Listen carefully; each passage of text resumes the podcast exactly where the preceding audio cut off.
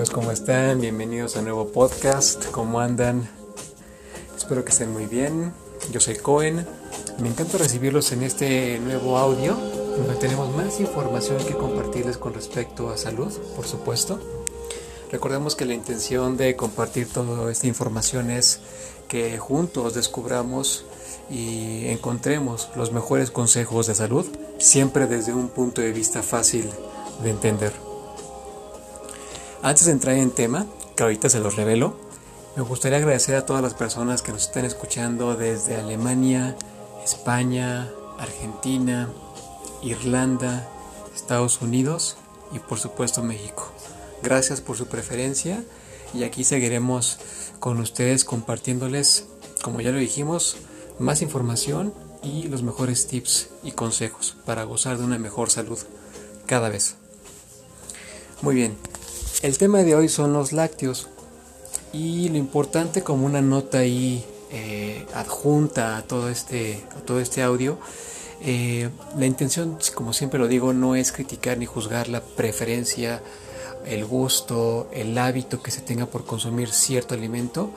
Aquí mi única postura es simplemente compartir información para que ya al final cada quien decida qué hacer con esa información. Ok, el tema de hoy son los lácteos.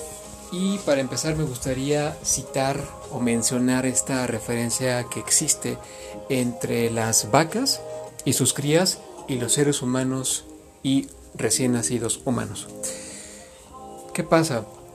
La cría de una vaca me parece que se le llama ternero. Un ternero cuando nace pesa aproximadamente 45 kilos y solamente le toma dos años para llegar a pesar 450 kilos ya como un animal adulto. Y esto es así por las poderosas proteínas e ingredientes que tiene justo esa, esa leche que adquiere de, su mamá. Obviamente pues son de la misma especie y pues tienen eh, los argumentos nutricionales para que esto pase, ¿no? para que en tan solo dos años llegue a ese peso.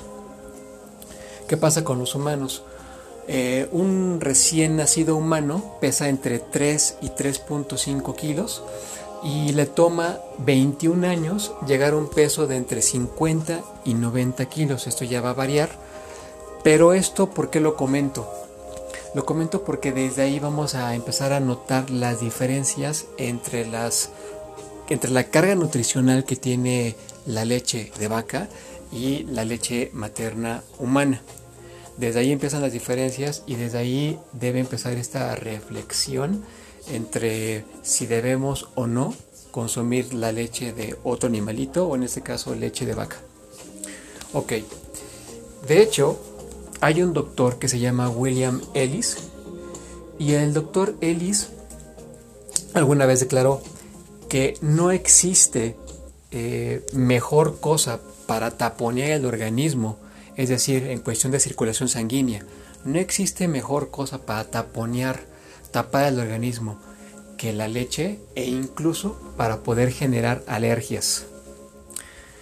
Esto fue una fuerte declaración, pero no solamente se quedó en eso, de hecho el, doctor Ellis eh, comentó muchas veces que la leche de vaca es difícilmente asimilada por los humanos justo por este tema de las proteínas. Hay una proteína en especial que es la, caseína que se encuentra en la, en la leche de vaca que solamente llega, entre comillas, a asimilarse eh, por los humanos en un 50%. Entonces esto quiere decir que ponemos a trabajar de más a nuestro organismo al ingresar, digamos, por así decirlo, ingresar eh, alimentos, entre comillas, como la leche a nuestro organismo y eh, ahí nuestro, nuestro hígado sobre todo es el que está más eh, sobreexigido al tratar de asimilar y aprovechar este, este alimento como es, entre comillas, como es la leche de vaca. Hay una investigación que llevó a cabo el, el doctor Ellis, en donde se puso a analizar 250 mil pruebas de sangre y se dio cuenta ahí que um, las personas que tenían los niveles de calcio más, más bajo eran las personas que de hecho tomaban eh, de 4 a 5 vasos de leche por día. Si lo que nos importa es tener eh, los niveles de calcio óptimos o adecuados, la recomendación es que comamos muchas verduras y frutos, y frutos secos. Esto de los niveles de calcio sí hay que cuidarlo porque pueden pasar dos cosas cuando estos niveles están muy elevados o muy altos. Cuando nuestros niveles de calcio están muy altos, podemos eh, crear o generar cálculos renales que no son más que depósitos sólidos que se acumulan en los riñones y que generan muchísimos problemas. La otra cuestión que también se puede dar es que el cuerpo, tan perfecto como es, lo que intenta hacer cuando tiene mucho calcio es eliminar el exceso de calcio, pero lo hace de la siguiente forma. Si tenemos mucho calcio y ya excedimos esa, esa meta eh, o ese suficiente calcio que debemos tener, si ya repasamos esa, ese objetivo, entonces eh, el, organismo elimina cerca del 80% de calcio que tengamos en el cuerpo y entonces pues nos quedamos muy por debajo de, lo necesario, ¿no?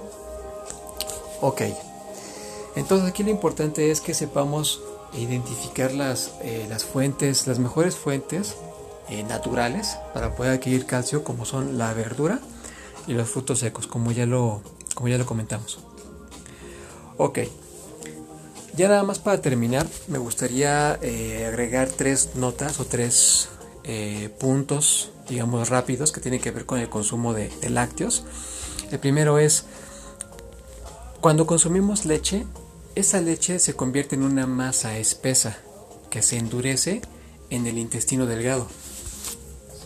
El punto número dos, el queso es leche condensada y justo para poder producir un kilo de, un kilo de queso se necesitan entre 8 y 10 litros de leche.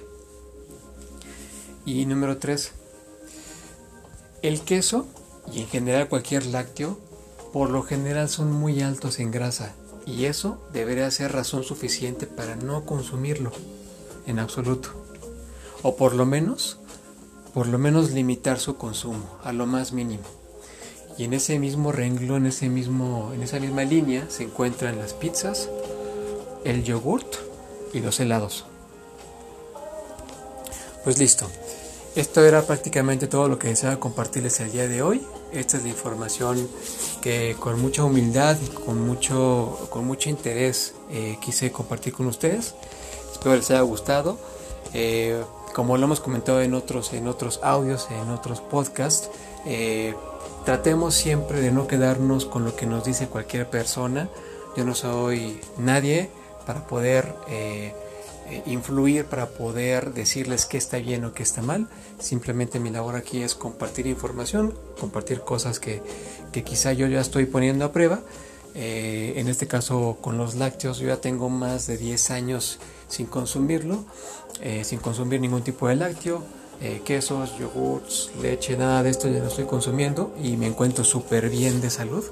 Eh, no lo necesito y tampoco lo extraño. Así que, pero bueno, eso no es lo importante, lo importante es que cada quien, cada persona que nos esté escuchando decida por sí mismo qué hacer con respecto a la información que estemos compartiendo en ese momento.